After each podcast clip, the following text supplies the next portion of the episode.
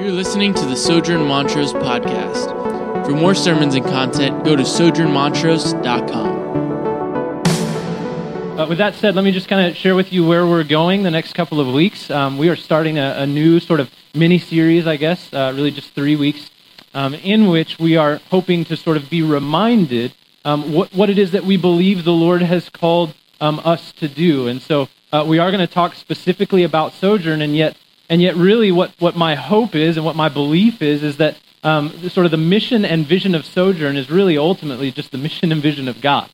Like that's something that he has established, that he has set before us, that this is the good work to which he has called us and created us in Christ to do. And so we're just endeavoring to follow in that. And although we will talk sort of with some nuance towards Sojourn in particular, ultimately, what we're doing is really just asking that the Lord would make all of these things that he is praying for come true, both in Sojourn, in other churches in Houston, and all across the world for the sake of his name. And so just know that. We're going to be in John chapter 17 for the next 3 weeks. So if you were worried that I was going to spend the next 2 days preaching through this text, that's not what's going to happen. I'm just going to take a couple of verses here and there, and then I'm going to flesh it out even more over the coming weeks. And so I apologize to Megan for making her read that huge long portion, but I did want us to be able to sort of sit in the context of what is happening here. And so just know that. But what we're really hoping to do is to be called back to, or to be reminded of, that which is first, right? So last week, Cole preached on the preeminence of Christ, that in all things Christ might be preeminent or first, and we just want to put that again before us as a church. And so if you're a member of Sojourn, I hope that this is maybe clarifying or inspiring as to what we believe the Lord is doing in and through us. And if you're not a member of Sojourn, we would invite you to come and play with us. With that said, let's jump into John 17. Now, before we get into it, I do have to give you some context, because it's only appropriate that when we read portions of a book, especially one with the magnitude of the Bible, that we approach it with, again, an understanding of where we find ourselves in the text. And so if you're not familiar with the Bible, the book of John is what we would call a gospel. And all we mean by that is that it's a retelling of the story of Jesus, his birth, his life, his death, his resurrection, and everything that sort of happened in between those moments in his life. And so where you find yourself in this particular gospel, though, is really towards the end. And in John chapter 13, the book really kind of takes a little bit of a turn, in that Jesus begins to approach the moment of his death. And so what he does really is just says, look, I'm going to pass. I'm going to die, and this is what this is going to mean for you. Like, I am he. I am the way, the truth, and the life. I am the Messiah. No one comes to the Father but through me. And when I go, and when this happens, and when I raise again from the dead, this is what it's going to mean for you. It's going to establish this new community, this kingdom, which is the word that he uses all throughout his teaching ministry. Jesus talks about the kingdom. The kingdom is at hand. And so he's describing what this kingdom is going to look like, basically chapters 13, 14, 15, and 16. And then we arrive at 17. And what this is Jesus praying to God for his people, right? And so there's a sort of a sense of farewell, right? You're gonna hear him say a lot in here that I'm going, I'm coming to you, Father. Restore me to your glory. Restore me to your presence. And so what he is doing is really just delivering an impassioned prayer on behalf of those who are his. And so there's something incredibly pastoral. There's something incredibly fatherly. There's something incredibly caring and familial about this prayer. It's a huge portion of text. We could go on for weeks about this, and yet we're just going to try to scratch the surface here. There's two significant reasons that this prayer is and should be striking for us. Number one, being that this is his last prayer before his arrest, there's some weightiness to it. And so, like, if you knew that you had 3 months to live, you wouldn't be doing or praying for things that are insignificant, right? So Jesus is about to be arrested, and this is what he's doing. I don't know if you've ever been in a situation where you've had to beg for anything. Maybe you broke up with someone, you're like, please don't leave me, or something like that. And as silly as that situation may sound, there's an emotion encompassed in that moment that I really believe is something akin to, probably actually not even close, but something similar to what it is that Jesus is experiencing here, in that he is saying, you're going to hear sort of the same language over and over. He's saying, God, please, do these things. Care for them, keep them safe, deliver them from evil, ensure that these sort of things happen. So it's very impassioned. It's very important. These are some of Jesus's sort of last words praying before the Father, and so they're incredibly important in that sense. And then the second thing that's striking is because of where it is in the text, it's actually just a summary of chapters 13 through 16. So if you get a chance. You want to do some extra credit, go home and read chapters 13 through 16, and you'll see that ultimately what happens here is that this is a summary of that. So Jesus, in chapters 13 through 16, explains this is what the post-Jesus community looks like. Like, this is what people who follow me look like. This is what this new kingdom is going to look like. And then he prays to God that would happen. Like, he comes before the Father and he says, now, all of these things that I've described, make those happen. Ensure that those things happen. So, we're going back to the 3 points thing. I know I abandoned that for a little while, but we're going to bring it back. And so today we're going to talk about the gospel, really as simple as it is. But we also want to talk about really how that plays itself out in what we understand to be our 3 pillars, or the 3 pillars of Sojourn, if you wanted to call it that. And that's the gospel of Jesus, the church of Jesus, and the mission of Jesus. And so to that end, today, we're going to talk about how Jesus redeems. That's the first point. The second point, we're going to talk about how Jesus unites. And then we're going to talk about how Jesus sends us. And so all of that is encompassed in the gospel, and yet there will be elements of gospel, church, and mission in all of this. And so let's set the stage this way. Now, since we're talking about Jesus redeems, point one. If you're not a believer in the room, you probably we probably need to sort of establish this. Number one, do we really need redemption? Or what is redemption? What does it look like to be redeemed? What are we being redeemed to? Right? These are all questions that we could ask. If Jesus is an agent of redemption, if he is someone who brings redemption, then what is he redeeming us from and why? And I think I'm just going to try to explain that as briefly as possible, but let me just explain to you sort of how the Christian, or how, if you're a Christian in a room, this is how we view the world, right? We would look at the brokenness in the world today, the thousands of examples that there are, and we would attribute that to something called sin, right? And so the second question that we kind of have to ask ourselves is, well, we need to backtrack even further and say, well, what is sin? What is this thing that supposedly is an issue that causes what we believe to cause all of the pain, all of the suffering, all of the brokenness in our world today? And the Bible tells us that story. All right, so we see it in Genesis chapter 3, when essentially the first 2 chapters of Genesis are all about how God has created a world in which all things are good. Like, that he stepped back, looked at his creation, and said, things are good, they're perfect, they're operating in a certain kind of harmony, in a certain kind of rhythm that is pleasing and good and peaceful. And yet in Genesis chapter 3, something happens that goes far beyond just a woman and a man taking a bite out of a supposed apple.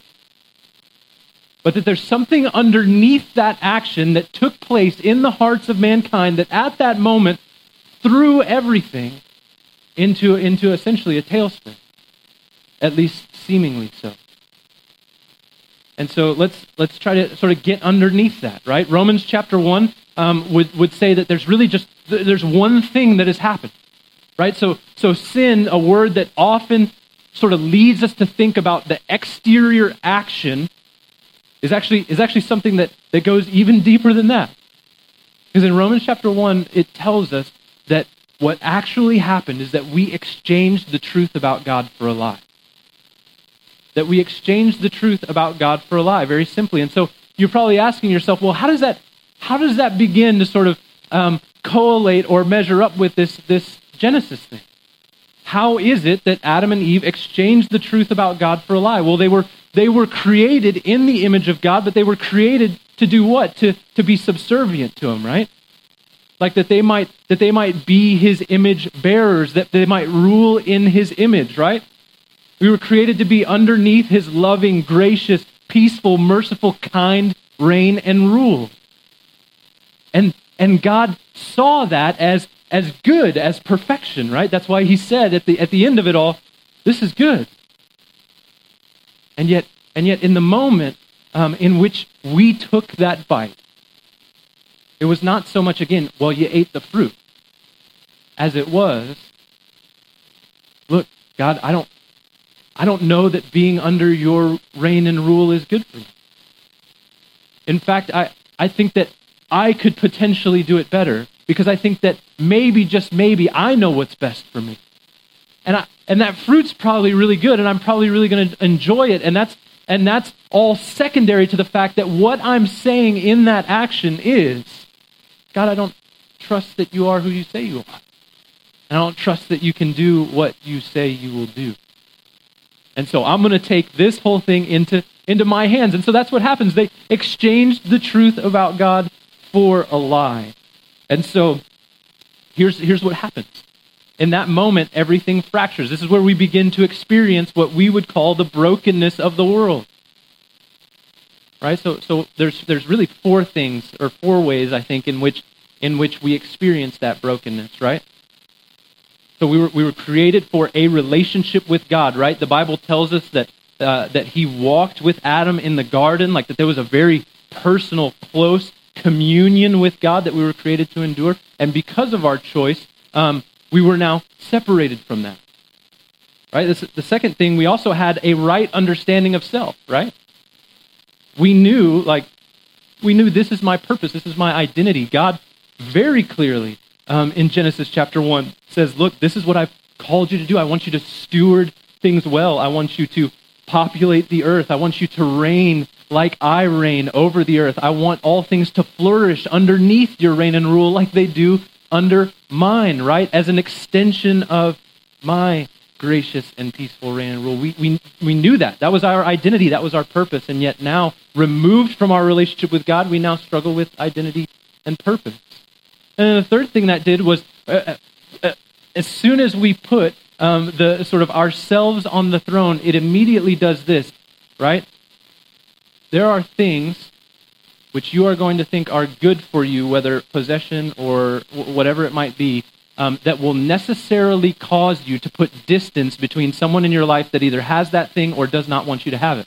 And this is why marriages get so hard, right? That the moment that we become king of our lives, that the moment that we become the end of everything, is the moment that we begin to look at other people and say, you know what? For my sake, I will subdue you. And so our relationship with one another was thrown off in that moment. And to such a degree that really the entire world, the entire community, of people experiences now this brokenness. And look, I don't think it's a stretch to say that we have thousands of years of empirical evidence that that's the case. That there is something broken that we cannot fix. And no matter how enlightened we get, and no matter how much we move towards sort of a modern civility, the truth is that that's just a veneer over which we still use to do what? To prop up the God of self. Right? So there's a brokenness there. There's a brokenness that ultimately we can't restore, which means we struggle in that we have no relation with God. We struggle in that we no longer have a good sense or understanding of ourselves, which leads to insecure and poor relationships with one another, which then spirals into really a world community in which brokenness is systemic. But the beauty of the gospel and what we believe the gospel to be is that which redeems all of those things. It is what sets those four things back into their right order. In where we were apart from God, we've now been drawn near to God in Christ. Where we struggled for an understanding of self, for purpose and identity, it is now spoken over us, adopted sons and daughters, holy nation, royal priesthood, a people for God's own possession. Where we struggled to relate with one another, we now have brothers and sisters according to the mercy and work of Jesus. And where the world has battled with itself for centuries and centuries, we have the promise of a new kingdom, a new heaven, a new earth in which there will be no experience of pain, no experience of brokenness, because in that moment, the redemption of Jesus will have come fully to bear on all things. And so here's essentially what's happened. Let's grab 17, verses 1 through 4. It says this. I'm just going to start right where Jesus starts praying, and it says this: Father, the hour has come. Glorify your Son, that the Son may glorify you, since you have given him authority over all flesh to give eternal life to whom you have given him. And this is eternal life, that they know you, the only true God, and Jesus Christ, whom you have sent. I glorified you on earth, having accomplished the work that you gave me to do. And so here's the thing. Jesus says, look, I've accomplished the work. And what I want us to begin to understand is, when he says that he's accomplished the work, what he means is that he's accomplished the work of redemption. Like that by Jesus living the perfect life that we couldn't live, by living perfectly into his identity, by living perfectly in relation to God, by living perfectly in relation to others, that he then substitutes our poor record with his good record. Like that's the exchange that happens, right? So we exchange the truth about God for a lie, and Jesus says, I'll exchange your broken life for my perfect life. And we believe that when that happens, all of these things begin to be pieced back together, in that because of Jesus, we are now offered relationship with God, that's been made right, that the sacrifice that was necessary has been provided for us now to live in this communion with God that we were always created to live with. And that then begins to filter into a right understanding of who we are. That we, as Romans 6 says, that we begin to consider ourselves not slaves to sin and to death, but to God and to righteousness. Right? That our purpose, our identity is not just enlightened by, but wholly formed by the person and work of Jesus. And that by his person and work, we also now are able to relate to one another in such a way that is peaceful and pleasing, in which we can truly humble ourselves before one another and seek to serve one another in love. And we believe that as that perpetuates itself, that as that picture is constantly, consistently displayed for a watching world, that there will be no questions as to the veracity, as to the truth of what it is that God is doing through the redemptive work of Jesus. This is what's transpired here. And so Jesus has accomplished this work. This is what he's come to do, right? Here's essentially what's happened, right? Our problem is isolation, right? Not only from God, but from one another. And so what does Jesus do? He embraces that isolation in order that we might be embraced in communion, right? So where Jesus has always been in the Father and the Father in him, and he's always experienced this beautiful, perfect relationship, he says, I lay that down and I'm going to experience the isolation, right? Like that's why on the cross he says, my God, why have you forsaken me? Because in that moment, Jesus is experiencing the isolation that we experience in order that we might then experience the communion that he has purchased for us with his blood. Jesus is removed from fellowship in order that we might be welcomed into fellowship. Jesus is slain in order that by his death we might experience life. And what is the result of that, right? Jesus conquers. I mean, we're going to read here in verse 5 that even prior to Jesus' death, he sees the ultimate end of all this. Look, when you and I approach death, there's always sort of some unknown, right? Like that's what makes it kind of freaky and kind of weird, and like we don't necessarily approach that moment very soberly, I don't think. Right? Because am I going to see the light? Is my life going to flash before my eyes? What is it like to take your last breath? And yet Jesus is looking to his death. He knows what's coming, and he says this in verse 5. "And now, Father, glorify me in your own presence with the glory that I had with you before the world existed." And so Jesus is confident as to what's going to happen. He says, look, I've done the work. I've accomplished the work that you've sent me here to do. Now, Lord, take me back. He knows what's coming, but he knows what's coming. Does that make sense? He knows his death is coming, but he knows what comes after that.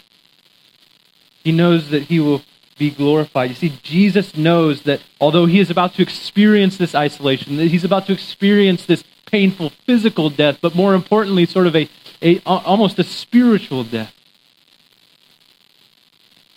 that he has the power as God to rise in victory over all of those things.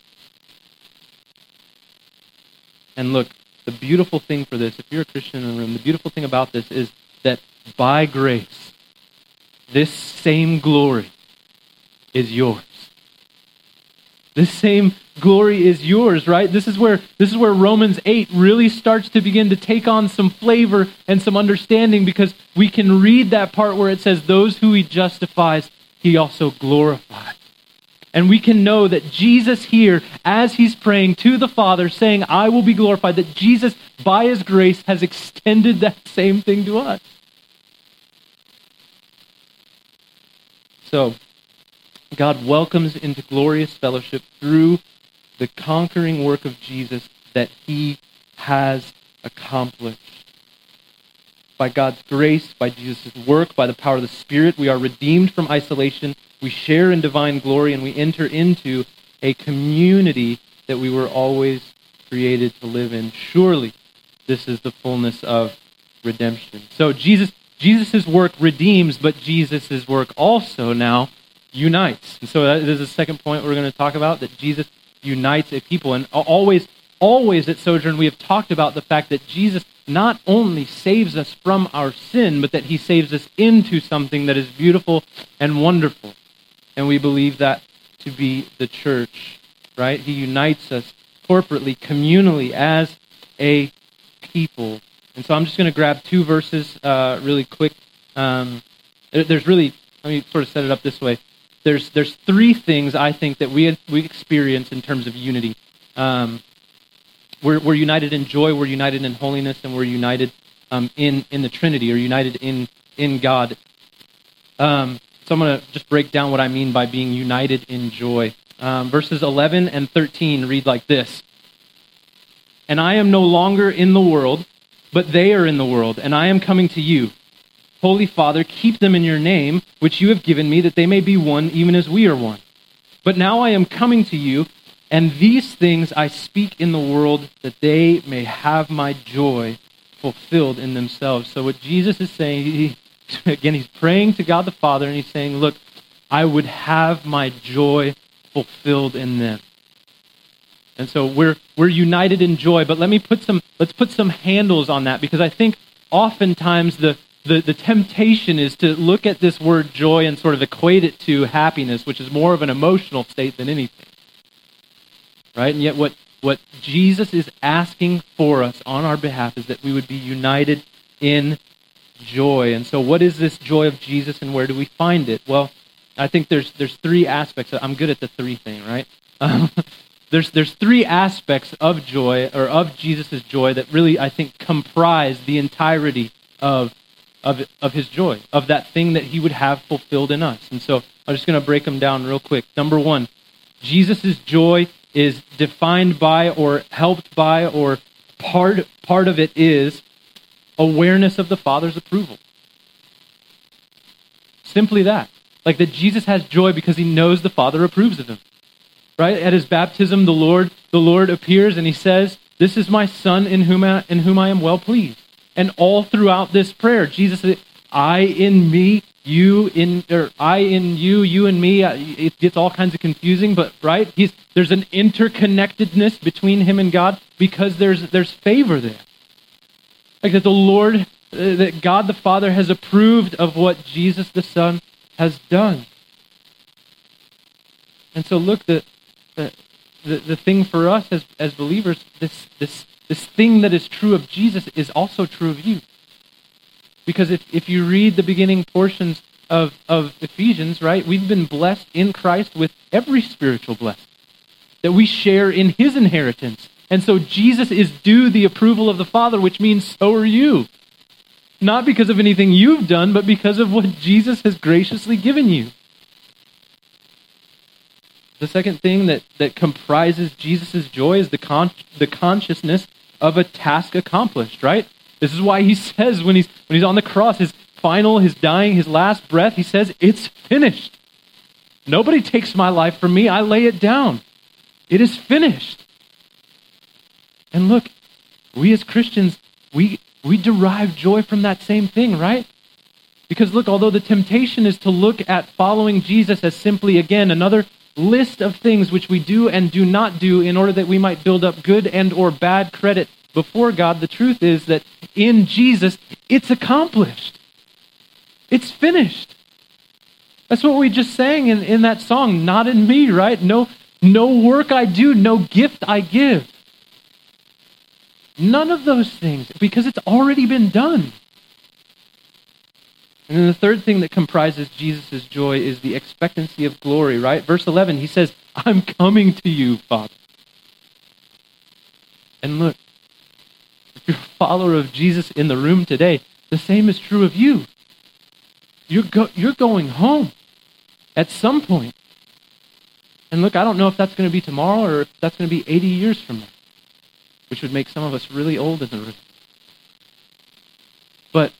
But whenever, whatever, however, like you can know one thing, and that is that if Jesus is approved of by the Father through the accomplished, finished work, and he will arrive in glory before the Lord, then the same is true of you. So look, this is where Christians derive their joy from. It's not from holding on to sort of the things that this world could offer us that, although on the outside might look shiny and nice, they're all ultimately going to betray you at some point. That's not where you may find happiness in some of those things. I think I find real happiness in simple things like my iPhone or whatever. But it's betrayed me on a few times. Anyway, yeah. Autocorrect. But that in these things, like that in these things, these certainties, these truths, these realities that are true of us if we've called upon the name of Christ for salvation, that this is where your joy is found, that this is what you cling to. Because it's the same things that Jesus clung to. Look, Jesus didn't live a life that was particularly high class. Right? And Jesus is in a time in his life where he is heading into probably one of the most anxious moments of his life. In fact, when the Bible describes the prayer that he prays in the Garden of Gethsemane, like right before he's about to be taken, right, it says that he was so anxious that he was sweating drops of blood. And yet Jesus in that moment is perfectly joyful because, again, he knows that he has the Father's approval. He knows that the work that has been set before him will be accomplished. He knows that he will be received in glory. And look, because of what Jesus has done, you guys all share those assurances. And so we're united in joy. We're also united in holiness. Verse 17 says this, "Sanctify them in the truth. Your word is truth." So what Jesus is saying here is sanctify, meaning like set apart or consecrate or purify, right? All those words are appropriate there. He's saying, look, this is Romans 6 coming alive. Again, like are we going to remain slaves to sin, or are we going to be slaves to righteousness? Have we been shown grace so that we could just sin whenever we want, or have we been shown grace in order that we might be restored, redeemed, that we might walk in the way of Christ because the way of Christ is actually what's good for us, not because it's a burden that he wants to place on us, but because it's that which gives us life, because it's that which restores to us the community that we were always created for, right? And so here's the thing, the Lord would have us as a church not only be united in the joys of Jesus, but also be united in following Jesus, right? That we might actually be a community that's formed. But what are we going to be formed by, right? Jesus is very clear. Sanctify them, what? In the truth. Sanctify them in the truth. So he wants us as a people to be united in joy, united in holiness, sanctified in the truth. So what you might be asking yourself is, then, well, what is the truth? Well, fortunately, he follows that right up with, your word is truth. Right? And so what we're going to seek to do as people who want to follow in this, who want to be the people that Jesus has united by his redemption, that means that we will necessarily be not conformed to the world, but transformed by the renewal of our minds, right? Romans 12. That we would offer our bodies as living sacrifices, that we might actually read the Bible very simply and do what it says, right? That we would actually follow him. And that when our emotions, and that when our temptations, and that when our even just our inside self would call us to something that is contrary to Scripture, that we would put it aside, knowing that the truth will set you free. Now, since the Word of God is truth, it's what provides us this unchanging standard, right, for the course and character of all life. And if we go back to John chapter 1, verse 1, what does it say? In the beginning was the Word, and the Word was with God, and the Word was God. And the Word became flesh and dwelt among us. Look, we're called to be like Jesus, like him in his forgiveness, like him in his grace, like him in his mercy, like him in his generosity, like him in his denial of the things of this world and his taking up of the things of God. Finally, we're united in the Trinity. Verse 21 says this. I'll back up and take verse 22. It says, I do not ask for these only, but also for those who will believe in me through their word, that they may all be one, just as you, Father, are in me, and I in you, that they also may be in us, so that the world may believe that you have sent me. And so what is it that we've been united in? We've been united in joy. We've been united in a pursuit of holiness, but ultimately we are united in God himself. Like that we've all been adopted into the same family, that as the Spirit dwells in me and as the Spirit dwells with God and with Christ, that it's sort of this just beautiful and circular relationship in which we dwell in the presence and glory of God. And like that the church is that dwelling place for the Spirit. That this is the building that the Lord is building, that Jesus is the cornerstone of, that the Spirit is rectifying, and that the Lord will dwell in by his grace. So we're united with God the Father, God the Son, God the Spirit, and we're united with one another as God is united. And all of this is to what end, right? And so we're going to grab Jesus' sins here. This is the last point. All of this to what end? All of this redemption, all of this unity to what end? Well, the final portion of verse 21 spells it out nice and clear, and it says this, so that the world may believe that God sent Jesus. So the world might believe that God sent Jesus. So the Father sent his Son to establish his kingdom, and his Son now sends us to extend it, right? So here's the thing. Since we're kind of zeroing in on Sojourn, on what we would hope to do, what we would hope to be in Montrose for the sake of God's name and fame. Quite simply, just as Jesus displayed the Father to the world, we display Jesus to the neighborhood. Why?